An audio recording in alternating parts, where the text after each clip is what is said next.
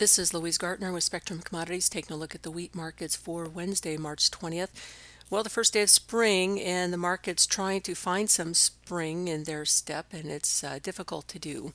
We started out fairly strong yesterday, but the market couldn't hang on to that, and uh, we ended up steady to slightly lower in the winter wheats. Spring wheat still managed to close about four or five cents higher which has been the story generally for the last couple months. Spring wheat continuing to perform far better than the winter wheats.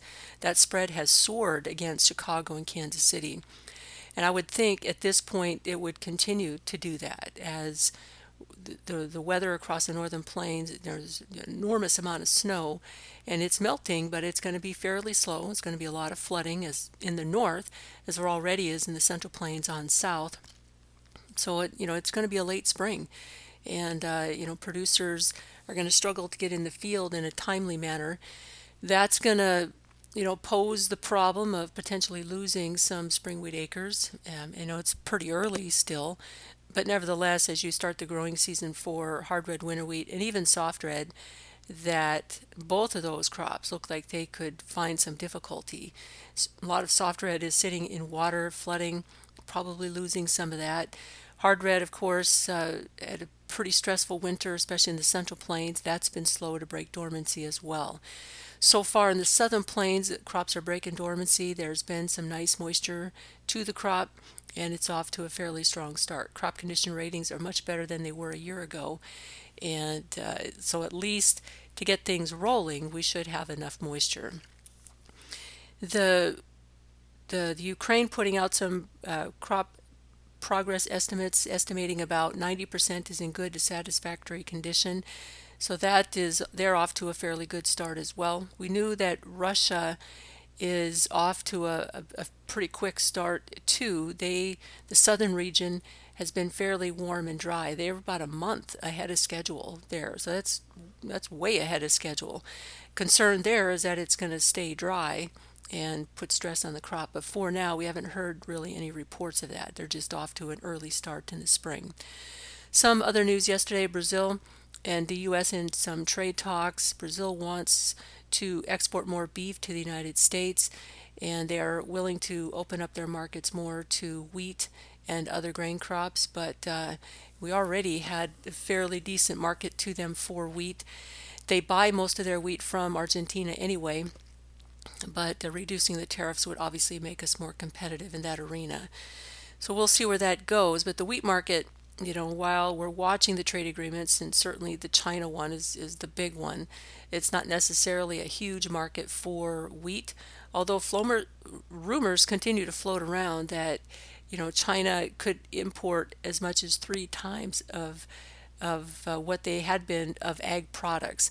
That seems like a huge number considering they already bought 80% of our soybeans. But we'll see where that goes. There's also a lot of rumors floating around that, you know, we were expected to sign the, the final agreement with them in March and that got pushed back to April. Now they're talking June. So obviously there are some some sticking points here that haven't been resolved and that's going to take time for them. They've got a legislative body, a process, and we're asking them to change their laws. So that alone, even if they agreed to do that, it would take some time. I'm not so sure China's going to be all that uh, accepting of another country, especially the U.S., telling them, you know, what to do with their laws. But that's a different story. So we'll see where that goes. But there hasn't been a whole lot of headline news as far as the U.S.-China trade negotiations. In the meantime, we're going to be looking at new crop development. And again, Central Plains off to a slow start, Northern Plains off to a really slow start. Southern Plains looking okay for now. Soft red wheat probably more at risk than hard red wheat, but hard red had the fewer plantings, uh, the biggest drop in plantings, I should say. They both had fewer plantings than last year. So we'll see where all this goes, but the spread with Kansas City versus Chicago has uh, narrowed up while Chicago has gained against Kansas City quite a bit, we're just a couple cents away from the contract lows there. I would imagine as things get rolling in the growing season, you're going to start to add some weather premium. Uh, it's a long way till harvest yet. We usually get some freezes in the southern plains uh, be, during April. And again, you've got a big drop in acres, so you really can't afford to have even a small region affected by a weather event that that could really start to knock into the you know total production estimates. This morning now we've got wheat up a little bit. We're we're up three in Kansas City. Minneapolis is up three. Chicago's down one. Beans are down three. Corn is unchanged. So it looks like Kansas City getting a pretty good jump against Chicago just today, up about three cents on that spread. If you have any questions, feel free to call me at 1 800 888 9843. This has been Louise Gartner with Spectrum Commodities.